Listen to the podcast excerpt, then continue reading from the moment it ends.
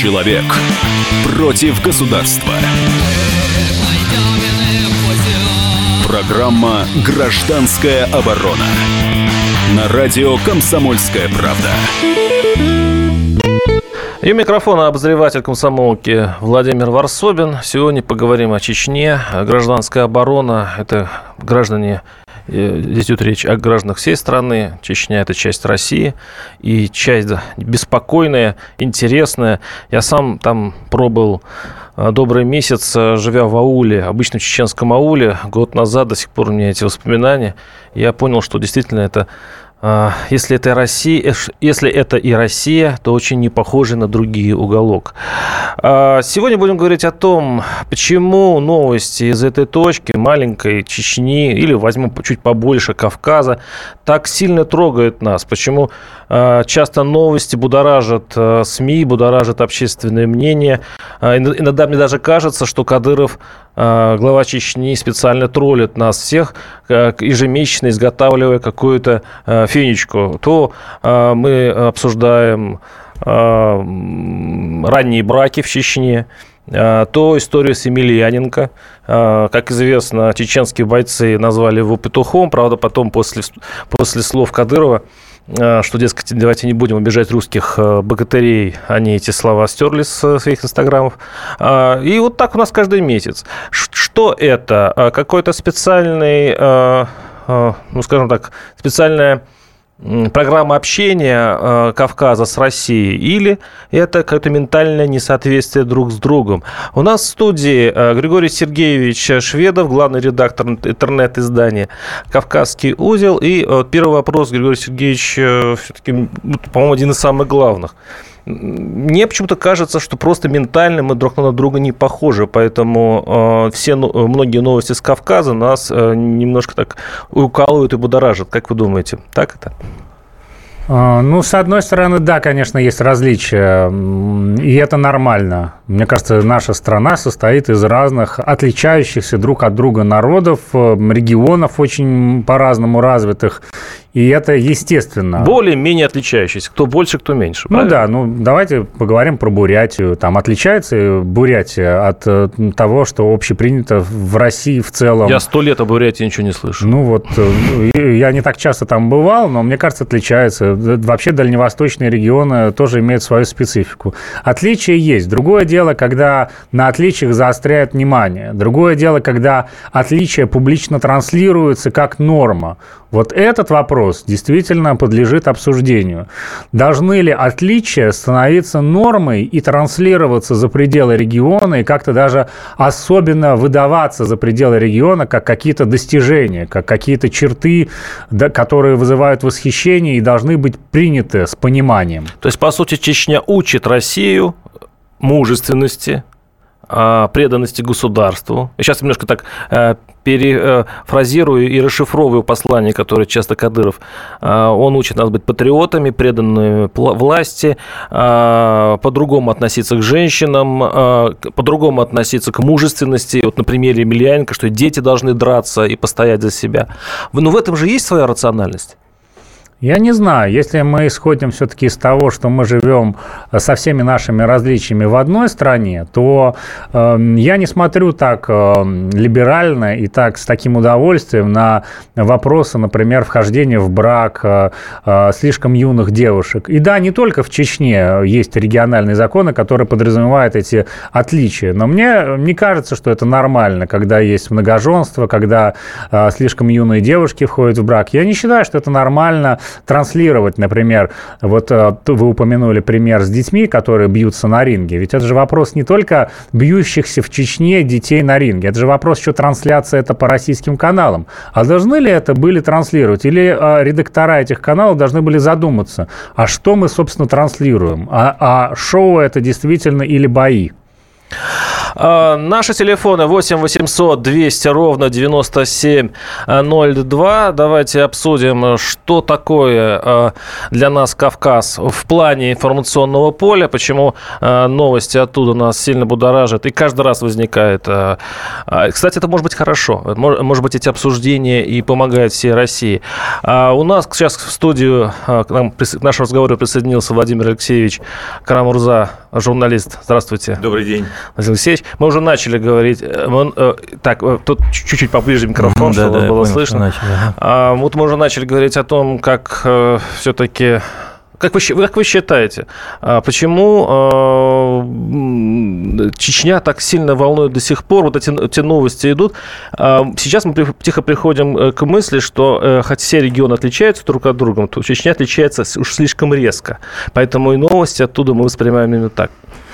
Ну, вы знаете, был 96-й год, когда подписали Хасавюртские соглашения, и после этого Чечня вообще была года три до 99 -го года, до Второй Чеченской войны, она вообще была практически отрезанным ломтем. То есть там не было ни выборов 96 -го года э, президентских, ни выборов 99 -го года парламентских, как раз тогда началась операция после взрывов домов в Москве. Так что я Чечню давно уже, уже списал как субъект федерации. Я не верю в то, что сейчас там она как-то подчиняется. Ну, только деньги у нее, может, русские рубли.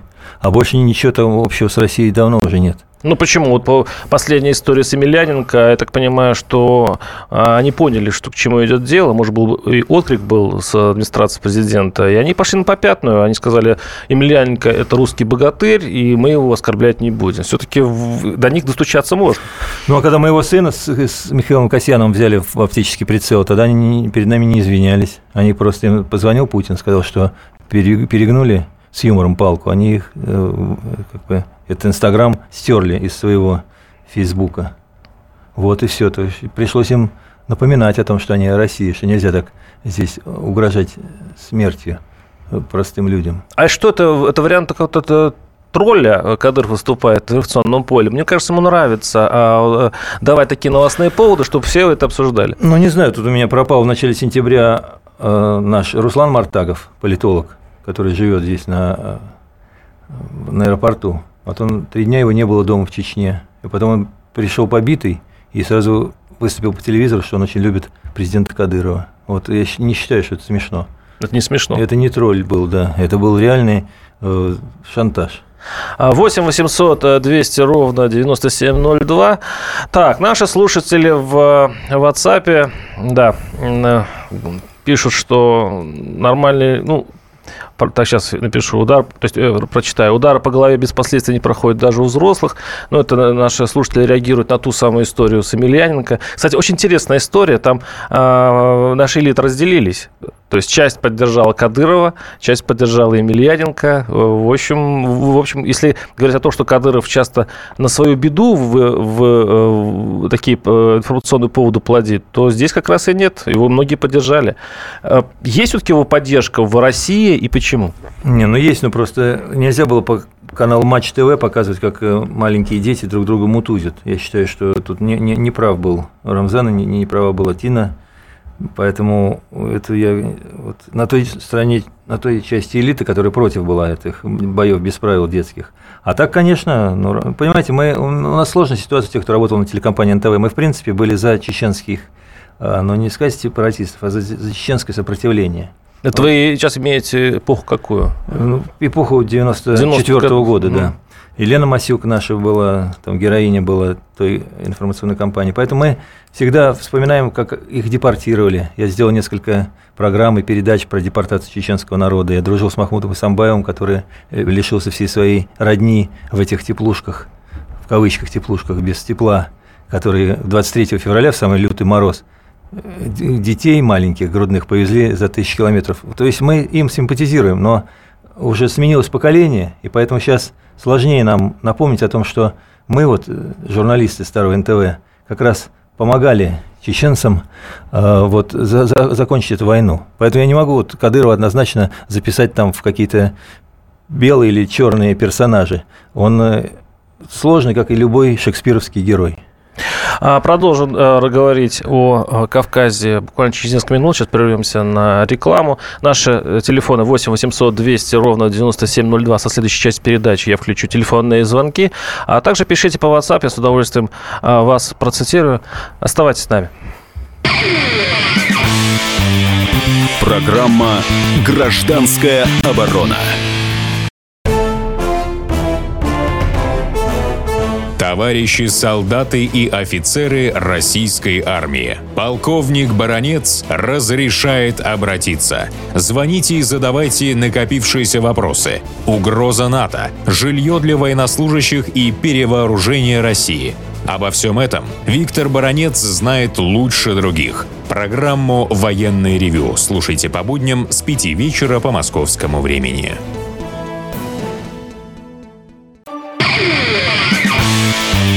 Человек против государства. Программа «Гражданская оборона». На радио «Комсомольская правда». И микрофон обозреватель комсомолки Владимир Варсовин. Почему так нас раздражает Кавказ? Э, почему нас раздражают новости с Кавказа? Но э, это тема нашей передачи. Я представлю сразу наших гостей. Владимир Алексеевич Карамурза, журналист, и Григорий Сергеевич Шведов, главный редактор интернет-издания «Кавказский узел». Я прочитал тему «Раздражает», а сам подумал, ведь большинство скажем так, значительная часть нашего общества Кадырова-то уважает. И эти новости, они вызывают, они встречают с раздражением. Дескать, опять журналисты все преувеличивают, раздувают и троллят уже самого Кадырова. А почему есть поддержка в России у а, вот, нашего кавказского лидера? Э, вопрос Григорию Сергеевичу. Ну, это, конечно, вопрос больше к социологам, почему поддерживают. Но, например, исследования, которым я доверяю, исследования Левада-центр, э, те, которые я могу сейчас припомнить, действительно говорили о том, что поддержка это есть. Но нам надо вспомнить, например, э, э, э, популярность Сталина, в России. Мы можем припомнить и исследования, мы можем припомнить и конкурсы э, такие телевизионные, популярные, где разные национальные лидеры за, всю, за весь период российской истории предлагали выбрать героев, и Сталин занимал, к сожалению, почетные высокие места. Что касается Кадырова. На Кадырова работает федеральная, национального уровня пропаганда. Ну, только что была на подарок на день рождения Кадырова запущена телеигра или телепрограмма, где отбираются помощники для Кадырова. Конечно, российский народ, он обол оболванен тем образом Кадырова, который рисует российское телевидение, который имеет мало отношения к Кадырову реальному. Не сказал бы, потому что Кадыров э, живет в очень маленькой республике, там телевидение не важно, там важно, что люди его прекрасно знают. И, в общем-то, э, сильную руку они там тоже чувствуют. Или я не прав, Владимир Алексеевич? Да, я думаю, что прав Григорий, потому что было на днях 10 лет, как убили Аню Политковскую 7 октября 2006 года. И вот у меня осталась последняя запись ее интервью, как раз это было 5 октября, день рождения Кадырова. Ее убили через полтора дня, 7 октября. А 5 она дала на моей передаче, вот сейчас в России, на РТВ я вел программу телевизионную, дала интервью про Кадырова. Вот это 30 лет исполнилось. Вот на днях ему было 40 лет, а 10 лет назад ему было 30 лет. И она сказала, что это Сталин сегодня, что это человек, который ну, принесет горе своей, своей стране, и даже я вот сейчас пересмотрел эту пленку и не смотрел, потому что мне тяжело смотреть сейчас домашний архив, где Борис Немцов, где Аня Политковская. Но пересмотрел, и я услышал, там на, на, на первой минуте хлопнула дверца, и она так посмотрела в сторону. То есть это ее убийцы уже за ней в открытую следили. И потом еще заработала сигнализация от этой машины, на которой они приехали. Вот я никогда этого не знал, потому что я не, не знал, что ее убьют, а с тех пор я эту пленку не видел. Вот, так что я вот скорее на Аниной стороне. 8 800 200 ровно 9702. Дамир, слушаем вас. Здравствуйте. 02, Дамир, слушаю вас. Здравствуйте. Алло. Алло. Вас, э, приглушите, пожалуйста, звук радио.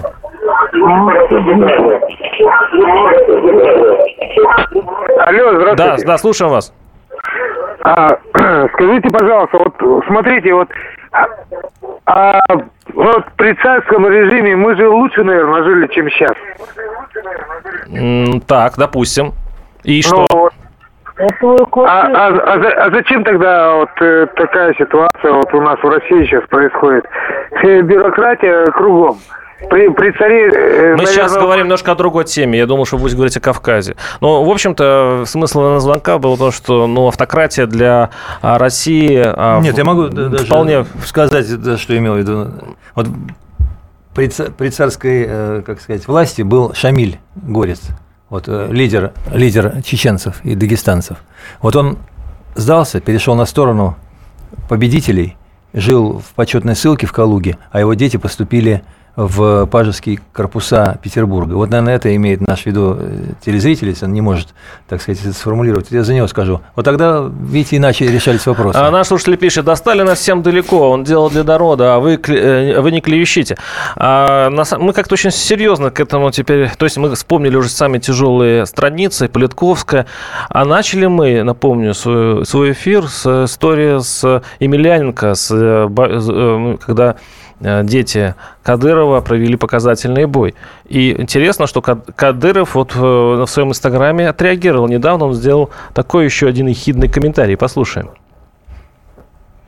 А, кстати, хочу добавить, пока не включили запись, что он комментирует драку собственных детей у него уже дома. Вот сейчас, вот после этих слов давайте э, эту цитату. Наша справка. Я чисто случайно стал свидетелем возмутительного случая. Шейх Магомед и шейх Ахмад вдвоем напали на Адама. Они повалили его на пол и жестоко избивали, нанося удары по голове, лицу, в челюсть. Но и это не все. Шейх Ахмад, нарушив все мыслимые и немыслимые правила, нормы и инструкции, верхом сел на Адама и со всей силой подпрыгивал. Подойдя поближе, разглядев происходящее, я ужаснулся. Шейх Магомед острыми, как лезвие бритвы, зубчиками кусал Адама в локти, щеки, шею. Моему удивлению и возмущению не было предела. Нет не только шлемов защитной сеткой, так они вышли на тропу войны без страховки, расписок родителей, медсправок, бандажей, жилетов, накладок на коленях. Почему бездействует их самый главный тренер Абдул Кирим Идилов? Куда смотрели судьи и рефери, выпустившие их на поединок? Мне также непонятно, чем заняты все федерации, их руководители – я, конечно, на своем уровне принял все меры разъединения и воздействия. Но малыши говорят, почему им не позволено бороться с Адамом, если взрослым разрешают колотить друг друга, пока кровь не польется ручейками. Я попытался объяснить, но дети посчитали, что запрет на размахивание кулачками ущемляет их детско-гражданские права, гарантированные международными конвенциями и национальными законами. Первым делом пришла в голову мысль обратиться за поддержкой в судебной инстанции, вплоть до Европейского суда по правам человека. Но Подумал немного, остыл, понял, что ничего не поделаешь. Ведь дети мои, и сражения у них между собой – это их выбор. Но взрослые дяди этот выбор игнорируют. Думаю, все-таки придется им учиться держать в руках смычок и извлекать звуки из скрипки. Только не могу додуматься, как их убедить, что детям нельзя быть детьми. Ахмад Кадыров о драке своих детей. Эти, эти строки он написал в свой инстаграм. И таким образом он снова издевается над а, общественностью, которая его критикует за вот эти показательные детские бои. Здесь вот чувствуется, как а, а он подчеркивает разную ментальность горцев, мужиков, которые вот без всяких тонкостей учат своих детей быть мужчинами. И вот эту городскую московскую тусовку, которая при любом, вот, э, при любом случае кричат, ой, ужас, ой, ужас, э, дикари чеченцы. Вот нет? Это вот вы не почувствовали, что это, это вот троллинг было сейчас? Ну, наверное, это можно назвать и троллингом. Вопрос э, в том, э, мы на что реагируем? На этот пост, вот раз уж его так подробно нам здесь представили, давайте э, вспомним, что нам э, сказал вот э, наш коллега сейчас в этой студии. Если действительно позвонили из Кремля Кадырову, как вот нам озвучил наш коллега, что вполне вероятно, и сказали, остынь, мужик, хватит, да, и после этого Кадыров дал указание, и многие его исполнили, и убрали эти комментарии, то в чей адрес это троллинг? В адрес москвичей, как вы говорите, метросексуалов, каких каких-то боящихся суровых горских обычаев, или в адрес тех, кто его курирует, кто звонит ему и говорит, что вообще хватит тут наезжать на, на наших богатырей. Кого троллит Кадыров? Вот давайте подумаем об этом. Я не уверен совсем, что он обращается к аудиториям э, канала «Культура», положим, или к правозащитникам. А наоборот, мне кажется, может быть, он обращает внимание на себя тех людей, которые э, его пытаются обуздать. Вы согласны? Да, конечно. Я помню еще президента Дудаева. Он тоже сначала, так сказать, хотел в рамках России мыслил свою республику Ичкирию. Потом же, только когда стали Коврово бомбить Грозный, ушел в глухую оборону. Вот он тоже так же начинал. Он, так сказать, показывал Москве пределы своих своей лояльности и на границе с нелояльностью. Вот напоминает мне, кстати, сейчас поведение Ахмада Кадырова, Рамзана Кадырова, поэтому хочу его куратором в Кремле, не знаю, кто сейчас курирует Чечню, на это указать. То есть он может, ну так грубо говоря, с повторить, поводка? Да, повторить может пример генерала Дудаева. Ой, я не... Ну, это будет очень неожиданно, если это произойдет, по крайней мере, для, для массового сознания. 8 800 200 ровно 9702. Сейчас прервемся на небольшую рекламу. Оставайтесь с нами и звоните. Тема становится все более острой. Программа «Гражданская оборона». Разгадать планы Владимира Путина не под силу даже западным спецслужбам. Но я, Эдвард Чесноков, знаю, чего хочет наш президент на самом деле. Каждый четверг вместе с вами в прямом эфире разгадываем мотив очередного поступка Путина. О чем думает и что планирует Владимир Владимирович. Слушайте и звоните в программу «Вождь» по четвергам в 20.05. Время московское. Человек против государства. Программа «Гражданская оборона». На радио «Комсомольская правда». У микрофона обозреватель комсомолки Владимир Варсобин. Почему мы так яростно реагируем э, на новости с Кавказа, из Чечни особенно. А, напоминаю, что у нас мы обсуждаем это с Владимиром Алексеевичем Курамарза, э, Карумрза, извините, журналист, и Григорий Сергеевич Шведов, главный редактор интернет-издания «Кавказский узел». Наши слушатели, ну, кто-то в ярости, кто-то нет, но в целый вал э, сообщений по WhatsApp. Ну, вот одно из них, например.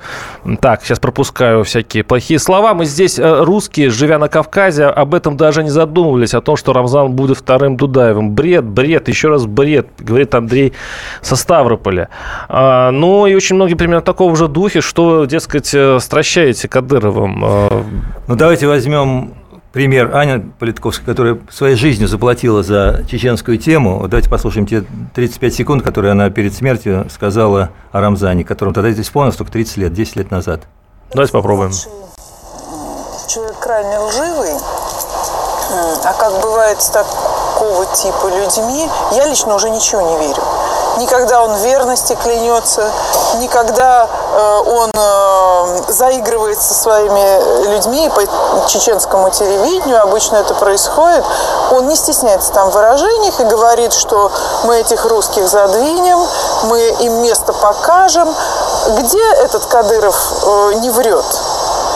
Я, например, не берусь утверждать. Он умеет лизать э, ручку большого белого царя и умеет э, при этом, абсолютно не стесняясь, в один и тот же день говорить э, про этого белого царя по-чеченски своим людям по телевидению, что мы найдем ему место. Ну, э, это была Анна уже покойная Анна да. Политковская. Последняя ее съемка. Да. Ну, это ее оценка ситуации. Мы здесь э, тоже обмениваемся этими мнениями. И, э, Наши слушатели обрывают телефоны. 8 800 200 ровно 9702. Александр Слушева, здравствуйте. 8 800 200. А радио, пожалуйста, сделайте потише и вообще выключите. Алло, здравствуйте. Да, здравствуйте. Вы в эфире. Я бы, конечно, не хотел разжигать никакую национальную так, ну, в общем-то, на этом связь прервалась. 8 800 200 ровно 9702 наши телефоны. А, Георгий Сергеевич, вот вы а, хотите объяснить, я так понимаю, мы с вами обменялись мнениями в, в перерыве, почему русские все-таки любят Кадырова, часть населения. Вот почему? Ну, во-первых, давайте к цифрам. Вот у нас э, сорвался наш телеслушатель, но а, просто мы говорили немного раньше о исследовании Левада-центра. Я могу процитировать те данные, которые Кавказский узел публиковал. На самом деле они интересно в динамике. Действительно, фигура Кадырова довольно популярна во всероссийском масштабе, но эта же ситуация меняется динамически. А, хотя на Кадырова и работает там российская пропаганда. А, вот данные Левада-центра, которые мы публиковали в феврале 2016 года. А, глава Чечни вызывает положительные эмоции, но число этих людей снизилось вдвое, с 35% до 17%. Это опрос всероссийский, проведенный Это за какой срок? в январе, в январе этого года. Ну, я могу поискать сейчас, ну, когда не важно, был за несколько лет, я предыдущий. думаю, да. Ну, я думаю, они чаще проводят опросы. То есть отрицательные эмоции, на самом деле, он вызывает тоже у значительного числа людей. Другое дело, что по этому же опросу число тех, у кого он вызывает отрицательные эмоции, увеличилось с 5 до 10 процентов. То есть это совершенно другого порядка цифры. 35 и 17 процентов и 5 и 10 процентов. И вот к тому интервью, которое нам а, Карамурза дал послушать, Политковская, я что хочу сказать. На самом деле, если мы посмотрим картинку по телевизору, что происходит в Чечне, и реальные данные, мы на Кавказском узде собираем а, числа, сколько людей было ранено, убито в Чечне. Вот а, если мы посмотрим встреча Путина с Кадыровым а, в Кремле, вот картинка по телевизору, мы а, из этой встречи услышим, что в Чечне вообще никого не убивают. Но это просто неправда. Хотя в стенограмме на сайте Кремля написано, что один из участников этой встречи сообщил, что там вообще нет терроризма.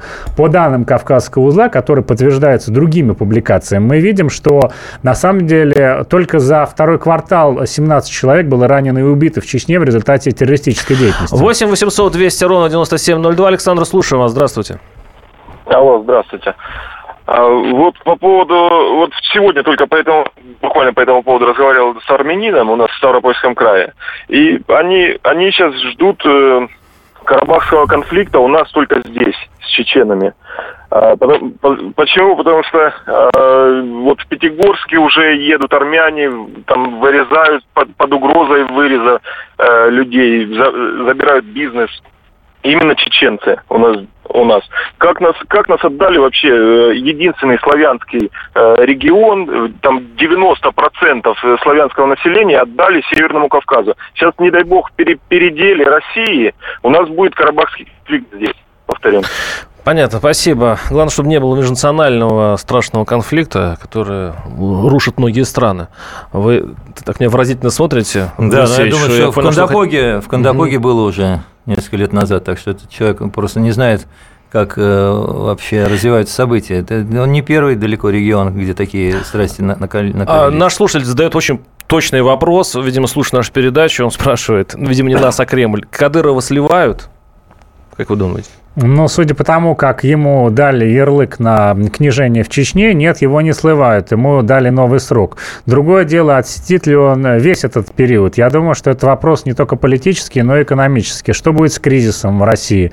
Насколько он будет жесткий? Насколько а, проект Кадыров дорогой для бюджета России? Или он может быть востребован на новом направлении? Если у нас начнется наземная операция в Сирии, и тогда а, кадыровские отряды, может быть, и он сам, могут служить России службу на другой территории.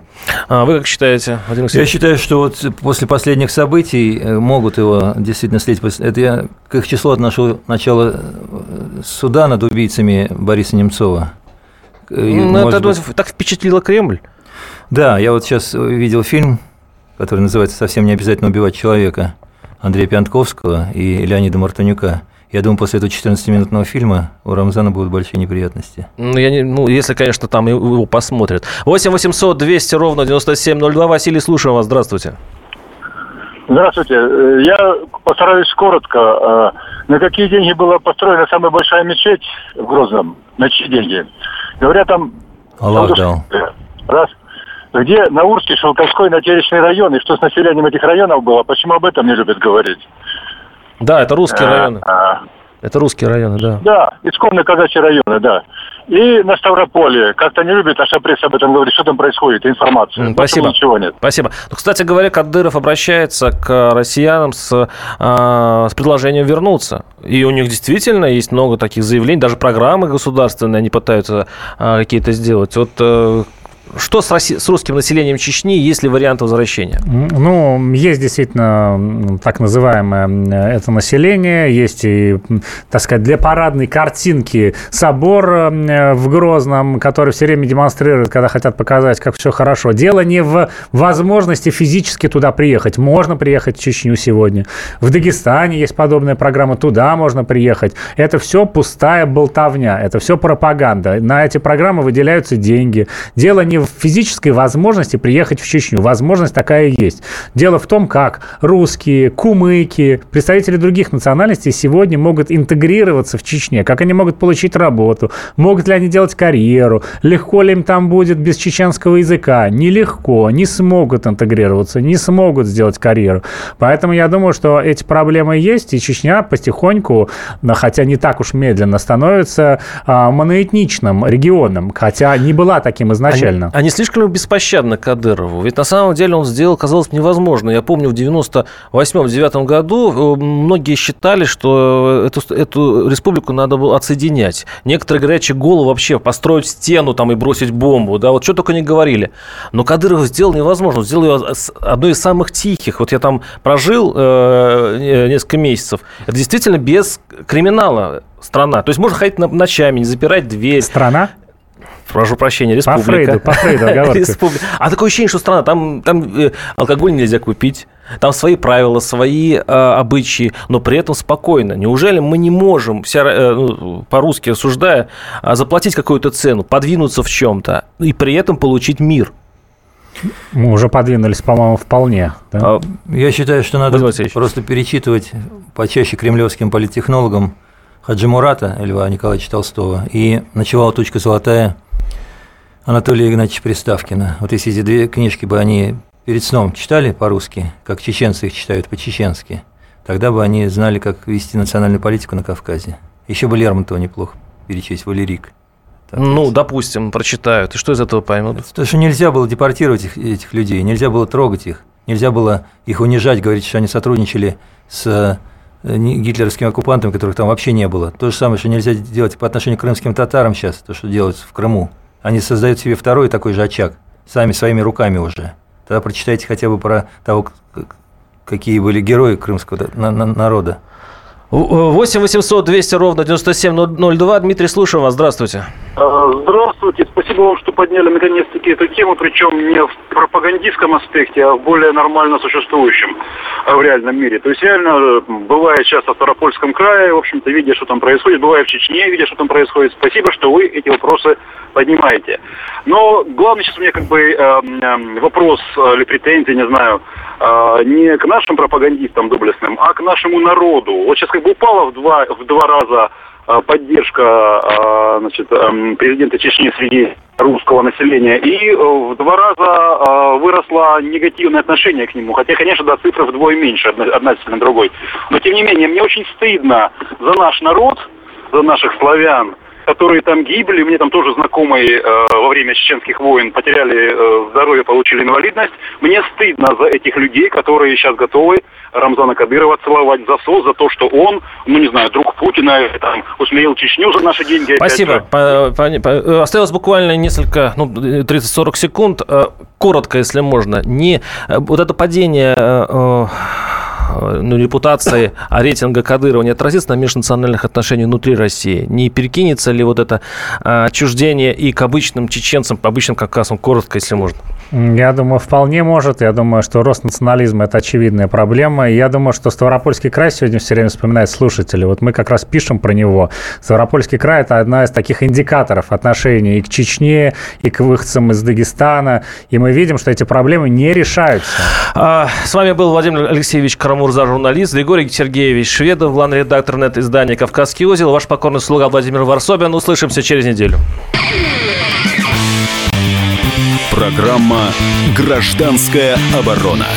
И сошлись они в чистом поле. И начали они биться. Каждый за свою правду.